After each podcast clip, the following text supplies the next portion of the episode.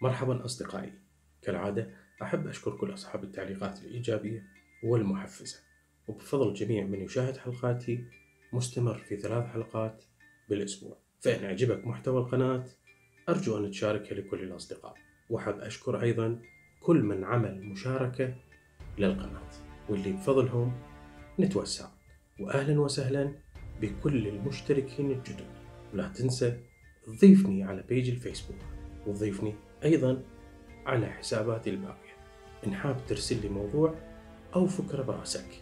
وأحب أنوه إذا أنت تشوفني على الفيسبوك أتمنى منك ال like وال share وإذا أنت على اليوتيوب أتمنى منك الاشتراك وتفعيل زر الجرس. خلينا نبلش. صديق المشاهد أغلب الحلقات اللي إذا تشوفوهن كلهن عبارة عن كواكب ونجوم وأبحاث. والصراحة أنغمس بالبحث عنهن. لكن مرات وأنا أبحث تصيبني شوية لطخه جنون. لكن اليوم حبيت شوية أغير من النمط. جبت لكم موضوع عن علم النفس. الله على أساس ان نغير فتشي حلو. لأنه تدرون هيك مواضيع تعتبر من المواضيع الشيقة واللي تونس. وهذا كله قادم من منطلق حبي إلك يا صديقي المشاهد. اليوم راح نسولف عن تجربة ودت أصحابها إلى التهلكة. لكن هذه التجربة مبنية على أساس واحد اللي هو هل كل من دخل المصحات النفسية مجنون؟ اليوم بحلقتي إجابة على هذا السؤال لكن غير تقليدية ليش؟ لماذا؟ ندين لأنه أنا اليوم أتحدث عن تجربة روزنهان. روزنهان شنو هذا؟ نيبويا واتس ذات هي تجربة علمية هامة في تحديد مدى صلاحية وصحة وشرعية تشخيص الأمراض النفسية. إن ما فهمت شنو أقصد يا صديقي خليني أفهمك. هي تجربة لإثبات أن فلان دخل إلى المستشفى الأمراض النفسية هل قرار دخوله صائب أم خاطئ؟ هذه هي التجربة. لكن شلون يكتشفوها أصلا؟ أمر صعب. زور.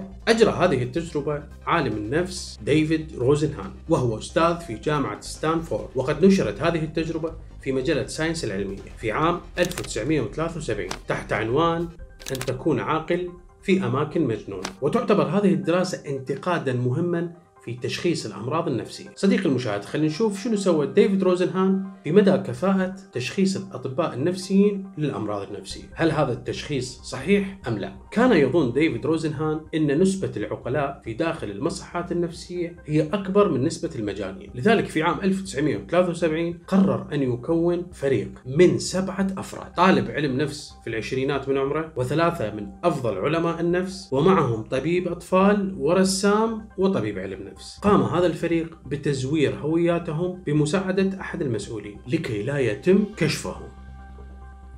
ثم وضعوا خطة لاختبار كفاءة الأطباء في 12 مصحة عقلية وبالفعل بدأ الفريق بالانطلاق. أطلق اسم على هذا الفريق فريق المرضى الزائفون. بدأ الفريق بتنفيذ هذه الخطة حيث تظاهروا بأنهم مرضى عقليين وجميعا أظهروا أعراضا متشابهة. كانوا قد اتفقوا عليها مسبقا. والغريب في هذا يا صديقي المشاهد أنه هاي الخطة مشت على أغلب الأطباء في جميع المصحات العقلية أخاف صدق ذولي مجانين. فتم تشخيص جميع حالاتهم على أنها شيزوفرينيا. لكن المضحك في هذه التجربة يا صديقي أنه أغلب المرضى العقليين في تلك المصحة اكتشفوا هذا الفريق. اكتشفوا فريق روزنهان. واعتبروا فريق روزنهان ليس إلا ممثلين. أو مدسوسين من قبل الأطباء النفسيين. فحذروا من عندهم كي لا تكشف أسرارهم. شوف يا صديقي هاي العبارة هي صلب الموضوع. كيف أنه فريق روزنهان اكتشف من قبل المرضى النفسيين في داخل المصحة؟ وليس من قبل الأطباء. برأيك يا صديقي كيف اكتشفوا ذلك؟ لكن المضحك أكثر يا صديقي أنه الأطباء النفسيين ما صدقوهم إطلاقا لأنه كانوا يعتبروهم أنهم مجرد مجانين. كان دخول فريق روزنهان إلى المصحات النفسية سهل جدا على العكس من خروجهم. فبعد دخولهم أحد المصحات التي عانوا منها من المعاملة القاسية وانتهاك خصوصيتهم حتى وصلت المرحلة إلى مراقبتهم داخل الحمامات. جزع فريق روزنهام وأخبروا الأطباء أن حالتهم قد تحسنت لكي ينالوا إطلاق سراحهم لكن الأطباء لم يوافقوا على ذلك بل بالعكس نادوهم بالمجانين ويجب الالتزام بالأدوية، شنو هالورطة هاي يا روزنهام؟ إيش جابك؟ إيش دخلك على هاي التجربة؟ فيا صديقي المشاهد وجد فريق روزنهام نفسه في ورطة، فقرروا أن يتصرفوا بحكمة وإلا مصيرهم غرفة الصعق الكهربائي. لذلك كلما جاء موعد الأدوية كانوا يرمونها في المرحاض سرا. طبعا حتى ما يثيرون الشكوك حولهم. وبعد شهرين داخل المصحة استطاع المحامي التابع لهذا الفريق إخراجهم منها. لكن بعد توقيعهم على وثيقة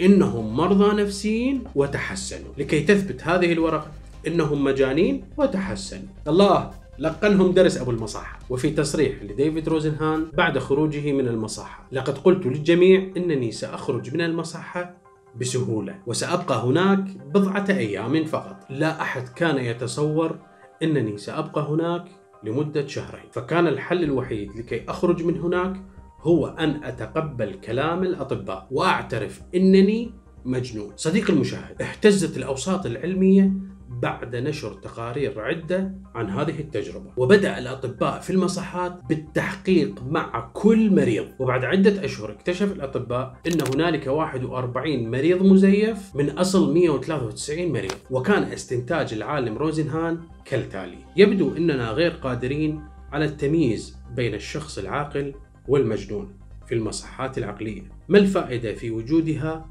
إذا على هذا الأساس هي ليست إلا مؤسسات تسعى للسيطرة على المجانين من خلال الأدوية المهدئة والمسكنات ولا تلعب أي دور في شفائهم بل بالعكس تساهم في زيادة جنونهم. لكن يا صديقي المشاهد هنالك انتقاد علمي لهذه التجربة فدافع الكثيرون من الأطباء النفسيين بحجة أن الأطباء اعتمدوا على تشخيص المريض فقط وأن هذا هو الخطأ. المريض الذي كذب وليس الطبيب. فقال الطبيب النفسي روبرت عن سيمور كيتي في انتقاد عام 1975 فقال سأشرب كأسا من الدم وأذهب إلى قسم الطوارئ في أي مستشفى لأتقيأ هذا الدم. فمن المؤكد جميع موظفي الطوارئ حينها سيتصرفون على أنني مصاب بقرحة هضمية. ونفذ هذه التجربة فعلا. وقال كيتي بأنه لا ينبغي بالضرورة أن يتوقع الأطباء النفسيين افتراض أن المريض يتظاهر بمرض عقلي. وبالتالي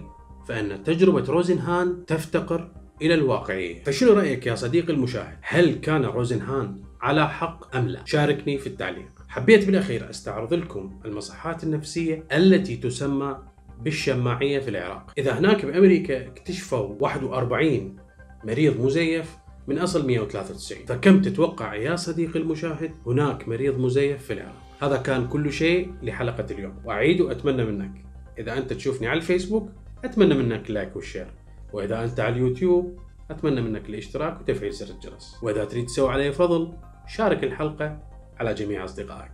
تحياتي لكم.